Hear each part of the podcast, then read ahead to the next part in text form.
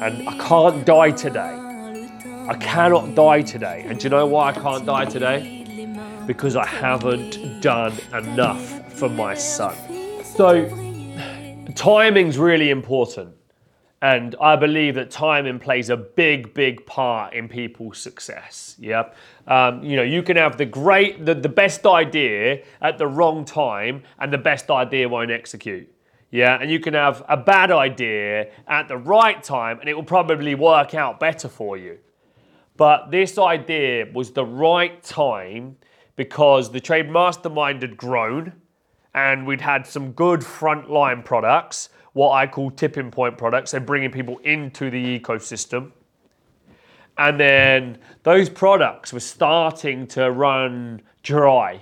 They'd hit the market for a year and a bit. You know, sales were starting to dwindle. You know, they weren't as popular as they once were. The marketing had gone a bit stale, and we needed something to kickstart um, the next wave of energy, creativity, cash flow, profit, revenue in the business. So, whenever I am looking for that next idea, I've got to get inspired. And so I went to the mastermind, not knowing what was going to come, but knowing that if I went to a mastermind and surrounded myself with the right people, that usually as a creative and somebody that has visions, you know, I know if I put myself in the right environment, something can happen and it sparks an idea.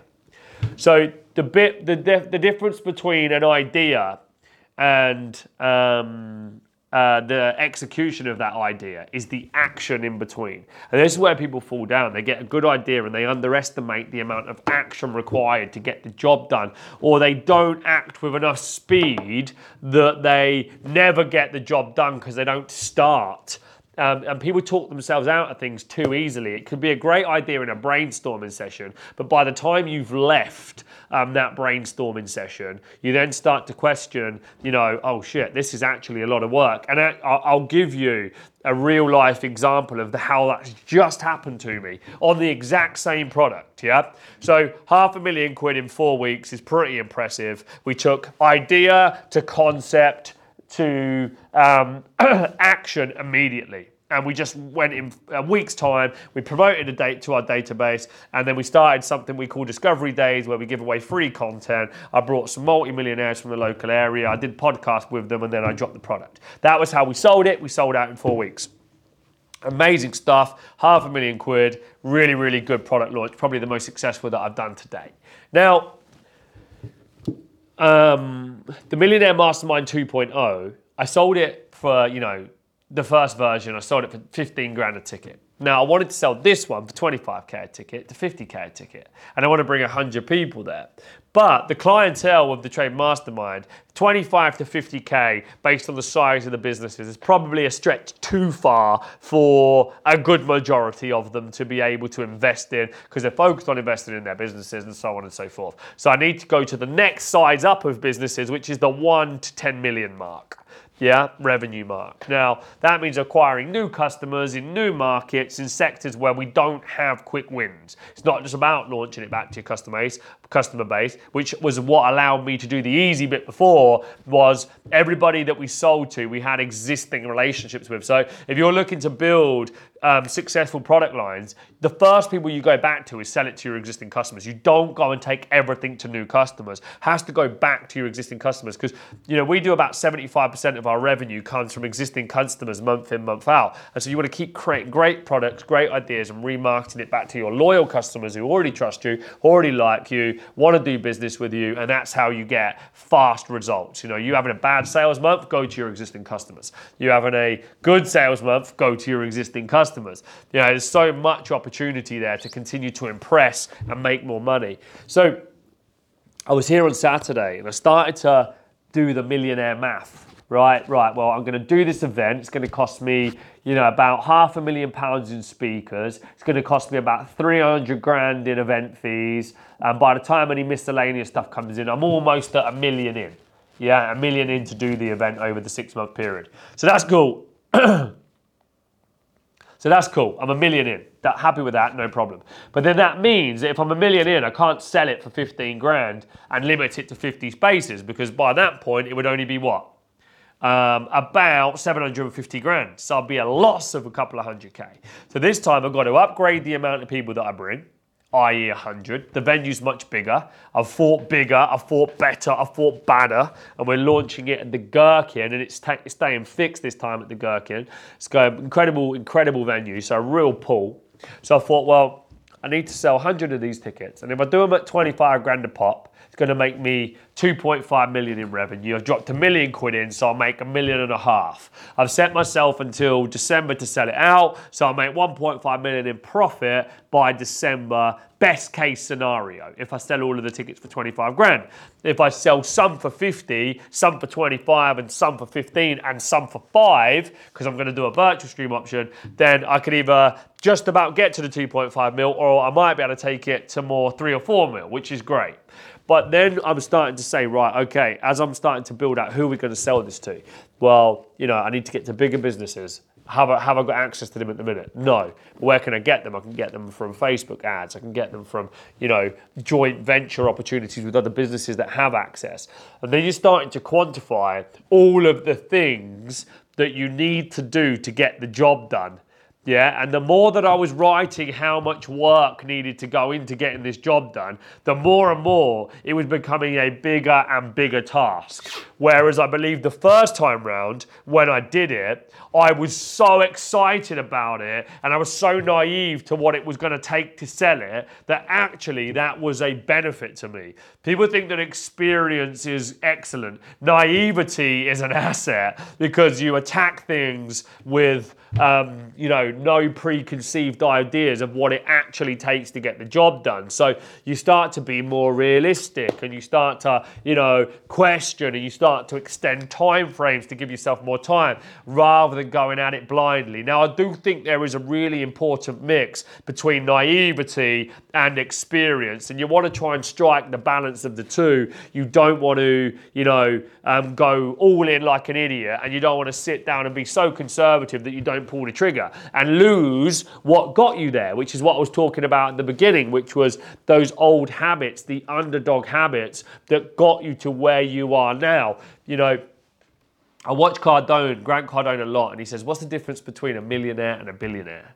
And he says habits and their thinking, and that's it. Because a millionaire, the problem with a millionaire is a millionaire gets there and then they've got something to protect. But the reason that millionaires became millionaires in most cases is because they didn't have anything to protect and so they were willing to put it all on the line. But then they get a few million in the bank they get a few investments they get a nice house nice homes nice cars and then actually they start to realize that this is better to be protected and preserved than it is to keep putting it on the line and keep risking it. Whereas a billionaire their mission is so big their vision is so big that this bit in the middle, they they just don't even question about protecting it or not because it's not about the wealth. It's usually about changing the world.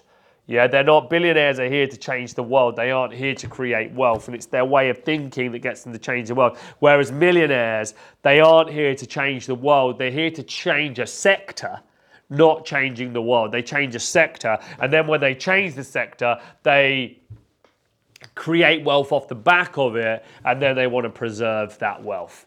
And that's fine. You know, there's nothing wrong with that. Millionaires, amazing achievement, incredible achievement. But if you want to be a fucking billionaire, you literally need to keep going. And I question myself and I say, how fucking bad do you want it? And how far are you prepared to go? Now, I made a lot of money in my 20s. I built a multi million pound business and I lost it. And the reason that I've been able to build another multi million pound business in probably a third of the time it took me to build the first one was because I had nothing to lose. So I attacked it with the same energy that I created um, on the first time round. And you know, people don't like being broke and they think that it's horrible to be broke and it isn't nice, but actually it's a level of freedom that um, people don't appreciate until you've got something to lose. Then, when you've got something to lose, you become, it's very difficult to not fall into this middle class mindset of preserve what you've created and stop because, you know, it's better to have something than nothing and, you know, you've done all this work to get there. And, you know, I question you know, what I will do, but clearly losing it all gives you that gives you that edge that just makes you dangerous. It just makes you dangerous. You're so dangerous because you've got nothing to lose. You know, it makes you it makes you dangerous to everybody around you because the competition they they they they just, you know, they're coming from a place of where they've already created some level of success. And I want you if you're listening to this to keep that dangerous edge. You need to be dangerous. You need to be dangerous. You need to have that edge. You need to be feared. You need to fear yourself. You need to fear what you are capable of. That's the excitement. You need to be, um, you know, you need to be a force to be reckoned with. And you don't want to lose that edge. You don't want to get comfortable comfortable, com- comfortable, comfort zone, mediocre is where you go to die. You need to continue every day to awaken the beast within, to awaken that mindset. And you know, I, I go through this process every day. It is a daily igniting of the monster within. And it starts at 5 a.m. It doesn't start, you know, at 10 o'clock in the morning or when I've rolled out of bed and got my coffee and, you know, I'm in the routine. It's up, eyes open, and I have to awaken the beast. Now, if I'm not in my apartment and I'm in my car and I'm rolling out of wherever I'm at, I'm going into my car straight away and it is literally saying my routine. I have a routine of what I do each morning, every morning. Um, and then I'm starting to use audio and all of the stuff that, you know, um, is a positive message that's going to awaken this. And I recommend that you guys do that as well. You've got to ignite it from the minute that you wake up to the minute that you go to bed. And you need to have that hunger. There comes a time in every business person's life, every entrepreneur's life, every, every person's life that you start to go stale. You start to level off. Life just loses its fucking edge, its excitement. And you'll notice this. You know, if you ever don't want to get up and you don't want to go to work or you don't want to do what you're about to do, you know you've gone stale. Yeah. And just because you own a business and it's your business and you're going to build the company because it's yours, it doesn't mean that those same feelings can't kick in or won't kick in. And, you know, there are periods where you have to um, dig deep and remember what your why is because that is what gets you through the times where things are gone have gone stale or things are stagnant or you're just uninspired for whatever reason. You know, I used to try and be inspired every day and I used to get upset and angry with myself when I wasn't waking up inspired. And then I remembered that you're not going to then I started to learn that you're not going to be inspired every day. You're not going to wake up every day ready to go to war. And so you on the good days, you cherish it. Like this morning, it's Monday. I've been in since quarter past six. I was up at quarter to five, and you know, I was excited today. I woke up like ready to go. I'm like excited to get to work. I want to attack it. I want to attack it. I want to be at work. I don't want to close my eyes and go to sleep because I don't want to switch off from what I'm currently on. I'm high on fucking legacy right now. I'm high on the future of where I'm going. I'm high on this creation. People would say to you, Do you want to switch off? You know, I've heard this a lot over the years. You need to learn to switch off. Every time I see you, all you're ever doing is talking about this and talking about that. Don't you do anything to relax? I don't want to fucking relax. Why would I want to switch off from my future? Why would I want to switch off from my dreams? What am I going to switch off from? I need to be able to operate in high performance. If you're telling somebody to switch off, yeah, what are you telling them to do? You're telling them to forget about their dreams, to forget about their goals, to dumb themselves down, to relax, to stop thinking about anything. Why would I want to stop thinking about it? If I stop thinking about it, it's not going to become real. Why would I want to switch off from my goal, from my dreams, from my legacy? You know, the last time I looked, yeah, my um, bills aren't going to pay themselves. The last time I looked, my dreams don't turn into reality without action. So why on earth would I want to switch off? And I've never really understood it. I've understood it if you don't set goals. I understand it, sorry, if you don't set goals. I understand it if you don't have dreams. I understand it if you don't have a legacy to build. But that's the wrong way to do things, in my opinion. Yeah, my my my advice is the only way that you can counter that feeling of reg- that feeling of you know not wanting to get up the next day is to do something that inspires you and to have something to chase. There's got to be something to chase. If you're not chasing the next level if you're not chasing the promotion if you're not chasing the pay rise if you're not chasing the next level of opportunity if you're not chasing bigger goals if you're not chasing bigger challenges if you're not trying to beat who you were the previous day then of course you're going to be uninspired. It's quite obvious, isn't it? No one wants to go and go for the same routine. Who wants to go to work and do the same fucking thing every single day for the next 40 years? I don't. And I don't want to create a company where people have to work to do the same thing each day, every single day. I want to give them opportunities to level up. Now, there are plenty of people out there that do want to do that. And again, you know, we're all on different wavelengths and we've all got our own different ideas of, you know, what we want from life. But my I believe that my way is the right way and I will build a business and create training programs and opportunities to give people the opportunity to do both. Because I do think that choice is important and I do believe that a company cannot run with just everybody that's chasing promotion all the time, because every single job would be overridden by the next job. Um, and also, a company can't go anywhere with people that aren't chasing promotion. So the two go hand in hand here. You know, the two go hand in hand. And um, yeah, you know, you've got to have something to chase. You've got to have something to chase. But I just want to say like, you know, one of the biggest things that's kind of on my mind every day is right now is I can't die. And I can't die today. I cannot die today. And do you know why I can't die today? Because I haven't done enough for my son. Because if I go, he's on his own. When my dad left when I was 13 years of age, he left me I wasn't prepared. I wasn't ready. I didn't know what was coming. I had to face life on my own. I didn't know what was coming. And, you know, listen, I'm a man, whether you're a 13 year old boy, a three year old boy, you know, or you're 20 you're a man and you have to just get on with it regardless. I believe I'm a big believer in you. You deal the cards, you you play the cards you're dealt, and you have to keep going. Everything's happened for a reason.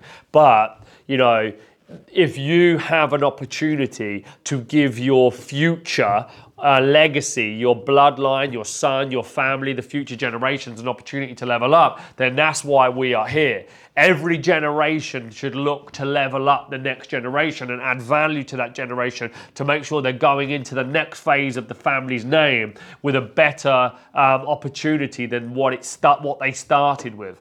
So I cannot die today.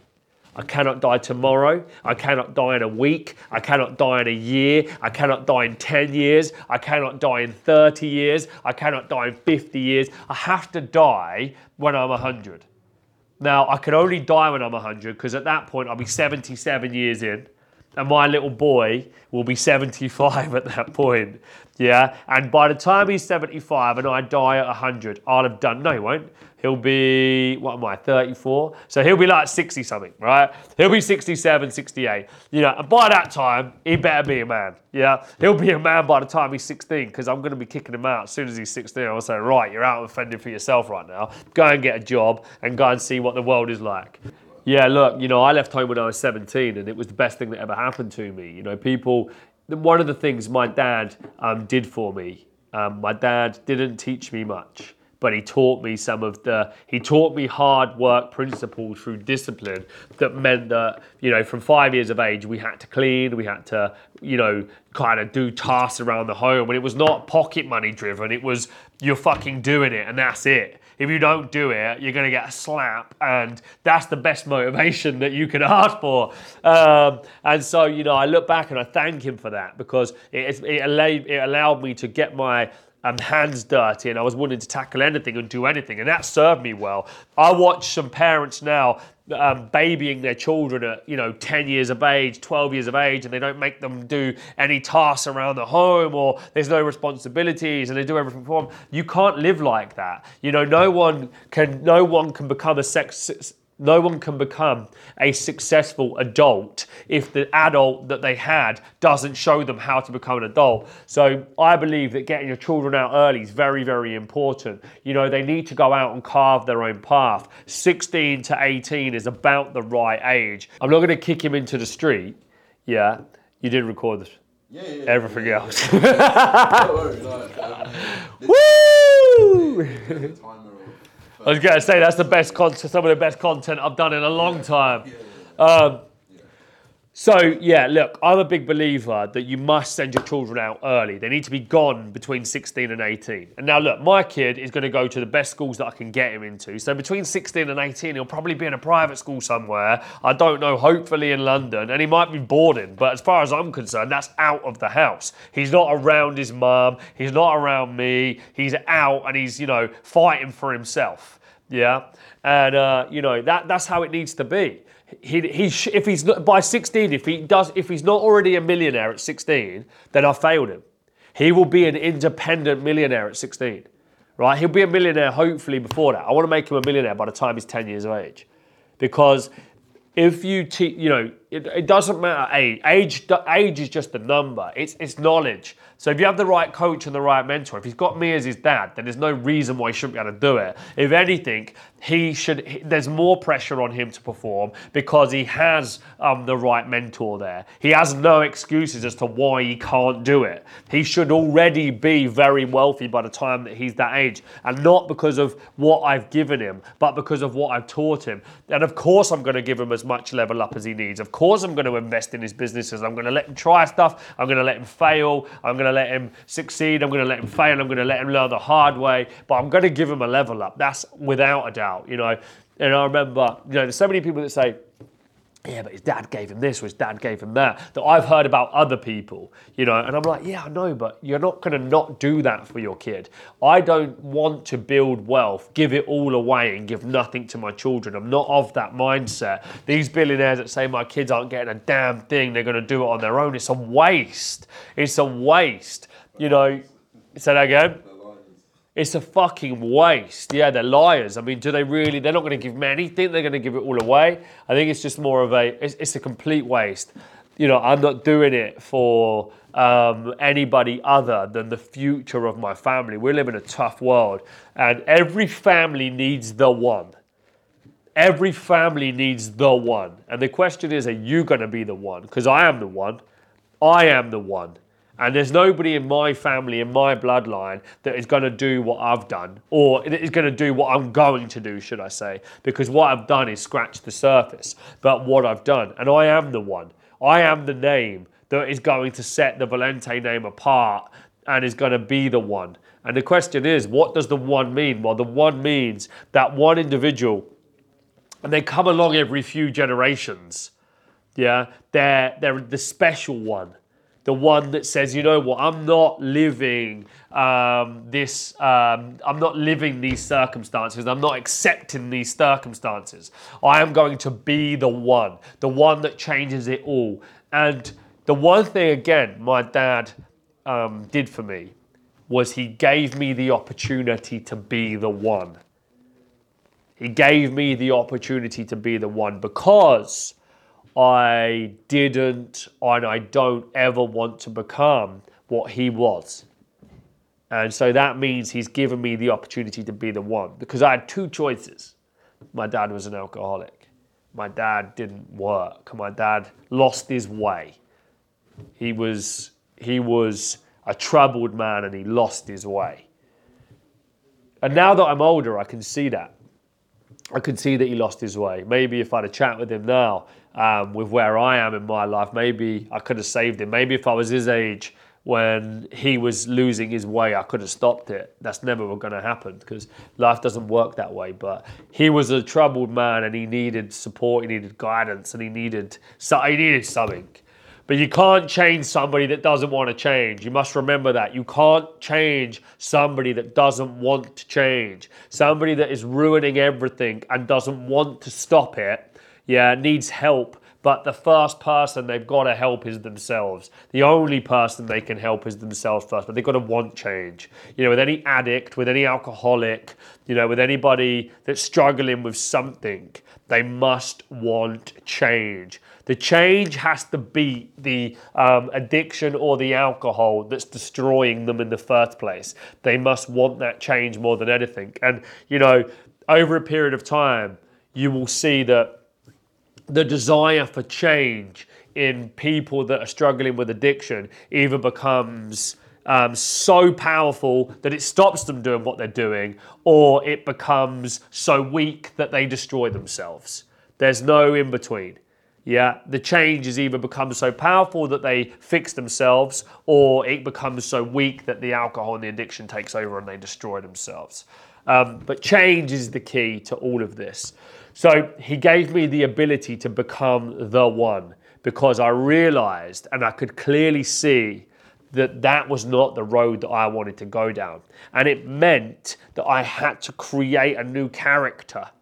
I had to become a different person. I had to become somebody that nobody's ever seen before in our family, in our in our in our world. In you know I had to I had to develop this character that was willing to change everything that was willing to challenge everything that was willing to think so big um, so strong so bold that I needed to change our circumstances. I was never going to live those circumstances. I was never going to allow history to repeat itself. And there's something within me that burns so strong that I can't ever um, allow to be, you know, put out. And now that I've got a son, the fire is so burns so bright because when I look at him, anybody that's got a kid, you know, you've got a two-year-old, they are vulnerable. They are so vulnerable. You know, they're just in their own little world, running around. They ain't got a clue what's going on. You know, they get a bottle when they want it, a dummy when they want it, a blanket when they want it. They get fed when they want it, but they don't know. They can't look after themselves. So if I go, if I die, he's on his own. You know, and imagine if we still lived in the jungle or we still lived in the forest or the woods. Imagine what would be out there to get him you know, and so it's kind of like the same world that we live in. Obviously, civilization's moved on a lot, but you know, he's still vulnerable in this world and he still needs me. Now, you tap into that level of your why or your motivation, you will become unstoppable if you truly, um, if you truly, truly um, own that as your truth, as your belief. You become unstoppable, you know, because of that I mean, I use my son for so much motivation right now. I mean, I'm so grateful that he's here because even on the workout, even on a workout, I'll use him. Even on a workout, if I want to do that extra rep, I'll see his little face. And if he was standing in front of me and he was saying, But dad, come on, like, I'm looking up to you. You're going to go, aren't you? You're going to go one more time down. Or if I'm in the sauna and I'm desperate to get out and I'm thinking, he's looking at me saying, is my dad strong or is my dad weak? And there's one person that I don't ever want to see, I never want to, I never want him to see me as weak, and that's him. Um, so it's the greatest motivation that you could ask for. But your children are your legacy, your children are your why, they are your motivation. You know, you can be you can be very selfish in the right way using your children as your driver, using your children as your fuel. And everybody needs a purpose, everybody needs a why, everybody needs some reason to get up, some reason that's greater than you. You know, I remember I started my first business, it was because of my mum.